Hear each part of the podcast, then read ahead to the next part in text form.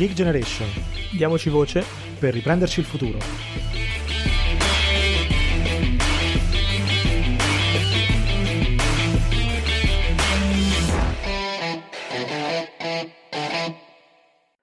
Bentornati su The Geek Generation, io sono Riccardo, qui con me come al solito c'è Mario. Ciao Mario. Ciao a tutti. Bene, allora siamo tornati con il nuovo capitolo di Controsenso, insomma la nostra nuova rubrica che vi abbiamo già introdotto eh, qualche tempo fa, che insomma in cui cerchiamo di trattare un po' di cose interessanti, scelte eh, magari anche poco convenzionali che riguardano diversi aspetti eh, diciamo sia del web ma non solo e oggi cominciamo proprio da, eh, dal web, mettiamola così, in un aspetto un po' particolare con un ospite che Mario ti lascio introdurre. Sì, molto volentieri, siamo molto contenti di averli qui. Loro sono una coppia di avvocati eh, famosi in particolare come divulgatori, nel senso che sono la coppia di Low Pills, eh, Giulia Leoni Ferrari e Giorgio Molinari, famosi appunto come dicevo come divulgatori perché con la loro pagina Instagram stanno diffondendo sempre di più eh, concetti eh, legislativi molto interessanti e spesso non di semplice comprensione ma in modo davvero insomma, chiaro e fruibile a tutti, quindi ci piace molto insomma, quello che fanno e vogliamo invitarli in particolare per parlare appunto ovviamente del loro progetto, ma poi di cosa vuol dire eh, divulgare su Instagram, che è uno strumento comunque eh, ormai stradiffuso ovviamente come social network, ma nuovo per quegli aspetti che sono un po' diversi dal solito, quindi appunto la divulgazione e tante altre cose, quindi eh, i nostri primi ospiti appunto a controsenso volevamo che fossero loro per questo motivo qui, perché riescono a unire eh, un qualcosa di molto complesso, come può essere appunto tutto l'aspetto della legge, in un social network che ovviamente di base sarebbe utilizzato in modo molto diverso. Quindi ci piace molto il loro progetto e siamo contenti di avervi qui. Quindi ciao ragazzi, vi lascio presentarvi ovviamente e poi partiamo. Ciao ragazzi, allora innanzitutto grazie per l'invito e per la bellissima descrizione che avete fatto di noi. Oggi vi parleremo un po' di quello che è il nostro lavoro sui social e nella vita professionale e grazie ancora. È vero, grazie mille. Bene, bene, noi ringraziamo voi per, per aver accettato il nostro invito, sarà una chiacchierata interessante.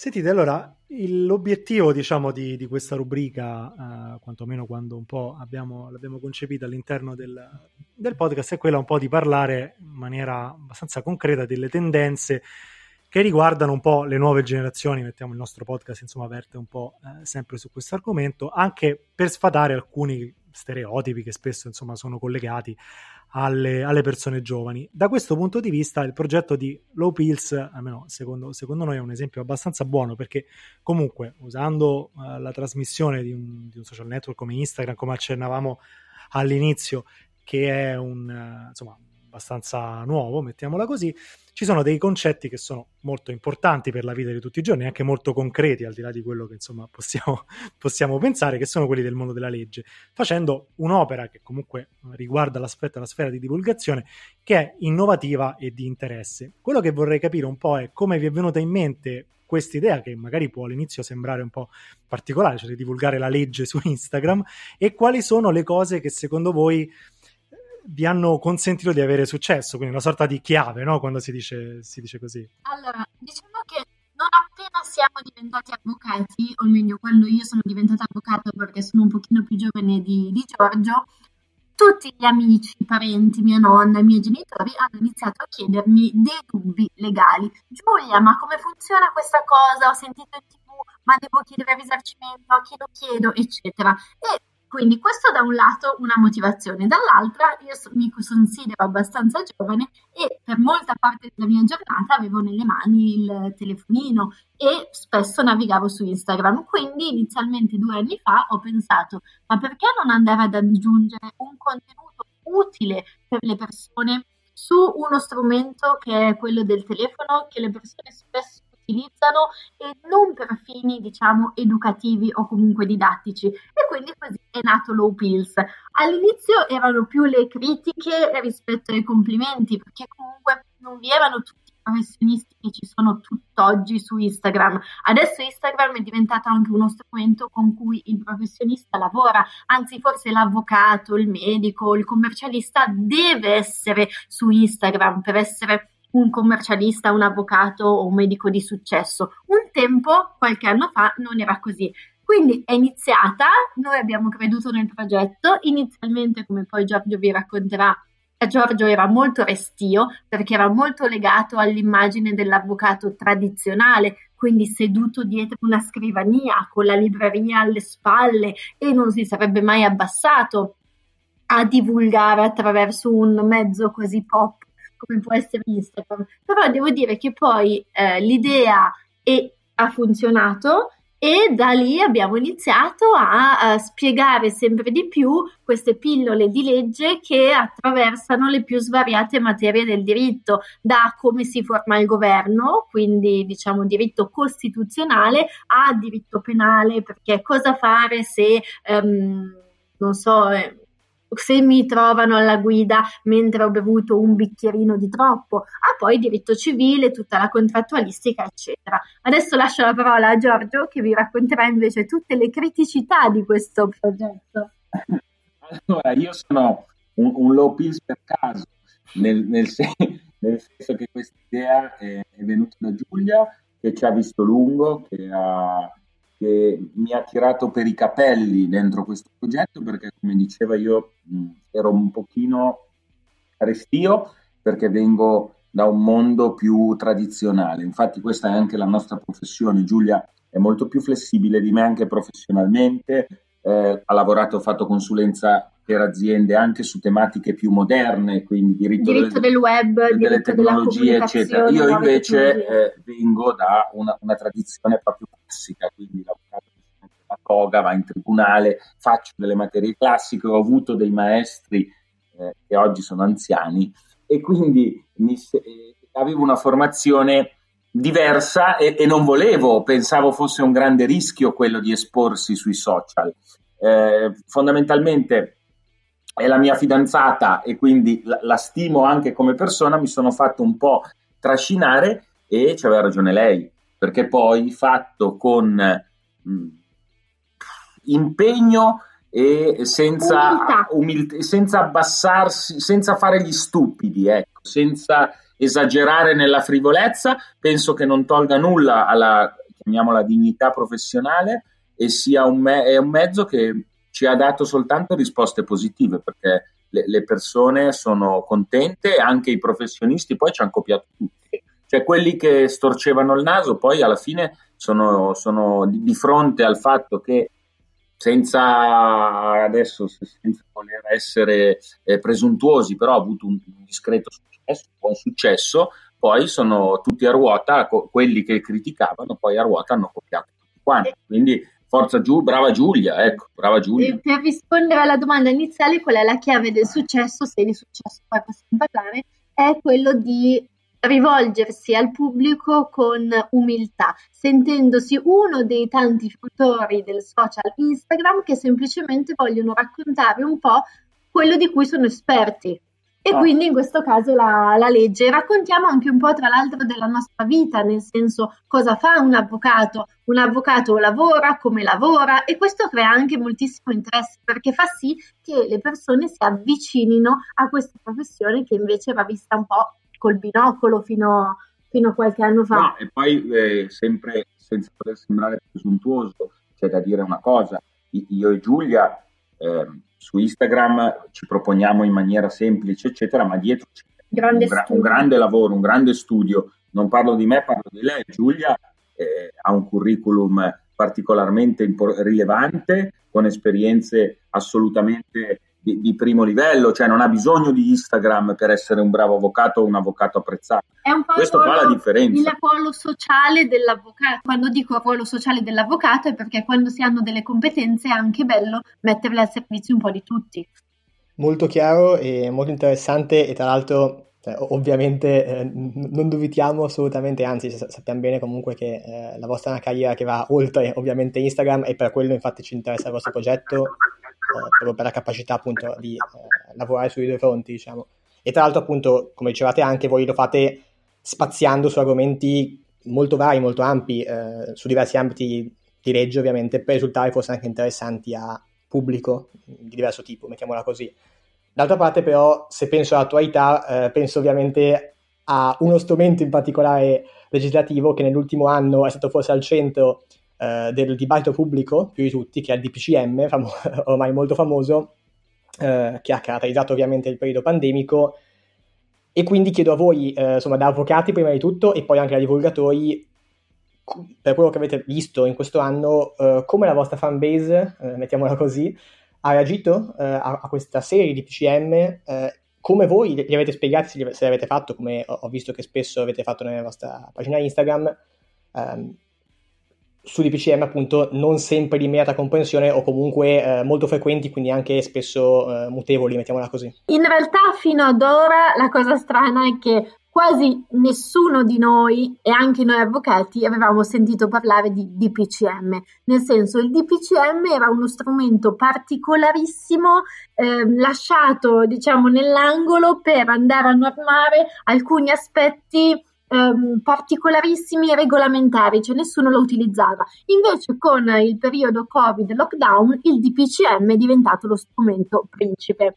E questa cosa in realtà fa sorridere, però a noi è piaciuto sentirci mm, o comunque sentire che le persone ci considerassero come punto di riferimento punto di riferimento per far sì che i DPCM fossero spiegati. Quindi noi abbiamo proprio visto all'interno dei nostri follower che all'inizio si affidavano a noi dicendoci scusateci avvocati, ma come interpreto questo? Ma dove vado a trovare la legge? Ad esempio è stranissimo che tutti i cittadini non sappiano dove siano pubblicate o come possano andare a leggere le leggi. Invece ci sono dei siti dedicati, il governo poi si è mosso, ha realizzato le FAQ, le cosiddette frequently asked question, quindi le domande più frequenti, ma Diciamo che il DPCM, benché siamo in un periodo particolarissimo, di certo non positivo, ha fatto sì un po' che la gente, eh, le persone si avvicinassero alla legge e cominciassero a capire che la legge è fatta per le persone e quindi deve essere da un lato compresa e dall'altro comprensibile. Sì, la reazione del, nostri, della nostra fan base, come l'hai chiamata tu, è, stata abbastanza prevedibile, ovvero sia questi provvedimenti sono un fulmine a ciel, a ciel sereno che sono andati a incidere moltissimo nella vita quotidiana, addirittura hanno ristretto la nostra libertà, che è un, un diritto costituzionalmente inviolabile, inviolabile e quindi stato un po' di... Sono, sta... sono, rimasti tutti spaesati, ma anche gli operatori del diritto sono rimasti spaesati da questo tipo di, di intervento. Speriamo di aver eh, chiarito e di essere stati, di essere stati utili. Eh, penso, almeno da, da, quello che ci è stato riferito, che hanno apprezzato molto. Poi è stato bello anche il confronto con i follower, questi DPCM contenevano dei termini che non erano legali, quindi anche un avvocato, un giudice o un operatore del diritto non era sicuro nell'interpretazione. Allora si sono creati anche dei confronti tra persone, tra noi e loro, molto interessanti e così abbiamo cercato di venirne a capo tutti insieme. È stato mm, bello, molto interessante e anche molto mm, istruttivo, sì. Sì, diciamo che sicuramente il periodo non era dei più semplici, però quantomeno ne è venuta fuori, come dire, una, un qualcosa di, di, interessante, di particolare che magari ha potuto anche essere utile a tante persone che altrimenti non avrebbero avuto modo di entrare in contatto con questo tipo di informazioni. Quindi assolutamente, secondo me, una scelta molto, molto bella, molto interessante. Eh, cambio un attimo argomento perché di recente abbiamo ospitato qui su The Generation i rappresentanti del comitato per l'esame d'avvocato, che sono insomma giovani praticanti che sono in una situazione abbastanza particolare e travagliata. Eh, insomma, stanno aspettando risposte dalle istituzioni sullo svolgimento del loro esame di abilitazione professionale, che quest'anno in particolare, anche se da quello che abbiamo capito è una cosa particolarmente consueta, diciamo, ma quest'anno in particolare ha subito enormi ritardi, eh, soprattutto insomma, per, per, la questione pandemica. A questo punto mi rifaccio più che ai low pills su Instagram, diciamo a membri della categoria degli avvocati, in uno dei paesi che comunque ha il maggior numero di avvocati in rapporto alla popolazione, se ne parla sempre, eh, non sempre in positivo, insomma, a dire la verità, ma comunque è un tema che esce molto. Quali sono le criticità principali che vedete voi da persone all'interno del settore nel vostro mondo e se poi, rifacendomi invece al vostro più lato social, se avete ricevuto quantomeno, non so, delle, delle critiche, già me le hai accennato prima, eh, diciamo quando, quando, vi siete un po' presentati, comunque quanto sono state intense queste, queste critiche rispetto a questa scelta di avere un po' piani in due scarpe, cioè ovviamente di continuare magari a fare la professione, ma allo stesso tempo di renderla un pochino più accessibile. Ragazzi, domanda sempre mo- molto interessante per rispondere bene, dovremmo stare qui due giorni a parlarne perché il problema degli avvocati e del, del, dell'eccessivo numero, dell'accesso alla professione, eccetera, è un problema attualissimo, è un problema di cui si discute tanto, di cui tutti gli avvocati discutono tanto. Eh, per quanto riguarda l'esame, soprattutto in periodo di pandemia, purtroppo io non ho una, una, risposta e una soluzione perché è talmente stata una cosa improvvisa, una cosa senza precedenti che non è neanche facile coordinarsi. Che l'esame sia tarato su, è un po' anacronistico perché è basato su un accesso alla professione di molti decenni fa, è vero. Quale sia il miglior modo di accedere alla professione, visti i numeri dei laureati in, in, in giurisprudenza, io non lo so. Io credo che il vero problema della situazione sia quella relativa all'accesso all'università. Esatto. Ovvero sia, eh, ci ritroviamo nei, nella maggior parte dei casi giurisprudenza a accesso libero, quindi senza test d'ingresso e, e il vero problema è questo, che poi ci si ritrova con una miriade di laureati che eh, con quel pezzo di carta in mano ci fanno ben poco perché la laurea in legge non apre molte porte, questo è sempre il mio parere, Giulia magari ne ha un altro, però secondo me il, il, il, la mera laurea in legge eh, rende un professionista un po' zoppo perché purtroppo la laurea in legge è eh, una, un, un, uno step per poi affrontare una delle carriere forensi classiche, quindi notaio, magistrato eh, o, o, o avvocato, diventa difficile rivendersi completamente. È possibile, ma diventa difficile. E, e, quindi provano l'esame d'avvocato un sacco di persone e, e, il, e il, problema è tutto, è tutto qua.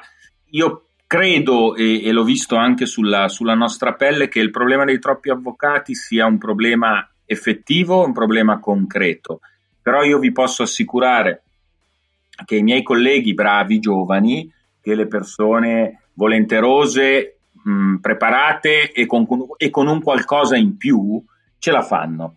Fare l'avvocato non è facile, fare l'avvocato oggi forse è più difficile che qualche decennio fa, ma le persone che hanno un valore aggiunto poi ce la fanno. Io posso, potrei citare eh, numerosissimi colleghi giovani che hanno grandissime soddisfazioni professionali perché non sono dei mediocri, cioè perché fondamentalmente una persona che un, un qualcosina in più, che può essere l'impegno, che può essere l'intelligenza, che può essere una capacità, alla fine emerge anche da una massa molto molto nu- numerosa. Forse una volta era un pochino più facile, cioè prendevi eh, il titolo potevi, potevi, sederti, adesso la selezione è più, è più agguerrita, ma se uno si dà da fare, si impegna con grande sacrificio perché eh, quello de- de- deve essere sempre un presupposto, ce la fa, è ancora un bel lavoro, eh? è ancora un bel lavoro.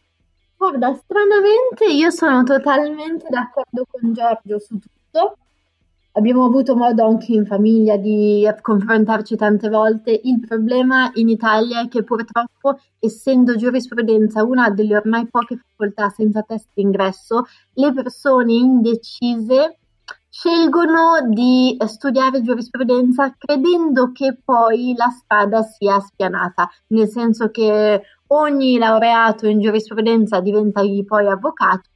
Non è così perché poi vi sono talmente tanti laureati in giurisprudenza che a ogni esame di, di, Stato metà non passa l'esame, poi in alcune corti d'appello più che in altre, questo è un altro problema, eccetera. Ma sono d'accordissimo con Giorgio nel dire che se uno studente è eh, bravo, si impegna e ha, vede proprio la sua vocazione di diventare avvocato, allora in quel caso io sono certa che ce la farà e avrà successo perché abbiamo tantissime testimonianze, lo vediamo ogni giorno.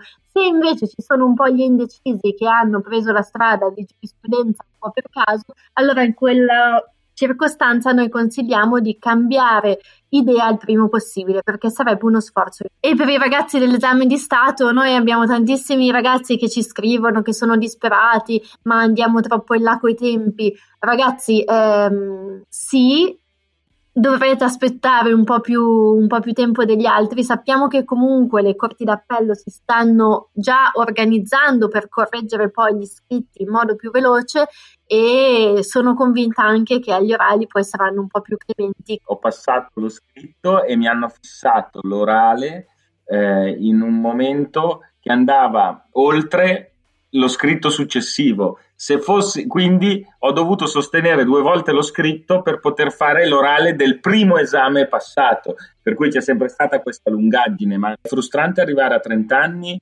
ancora in questo limbo, ne sono d'accordo, è un problema concreto, però a oggi è un problema che chi si iscrive a giurisprudenza deve prendere in considerazione, deve sapere.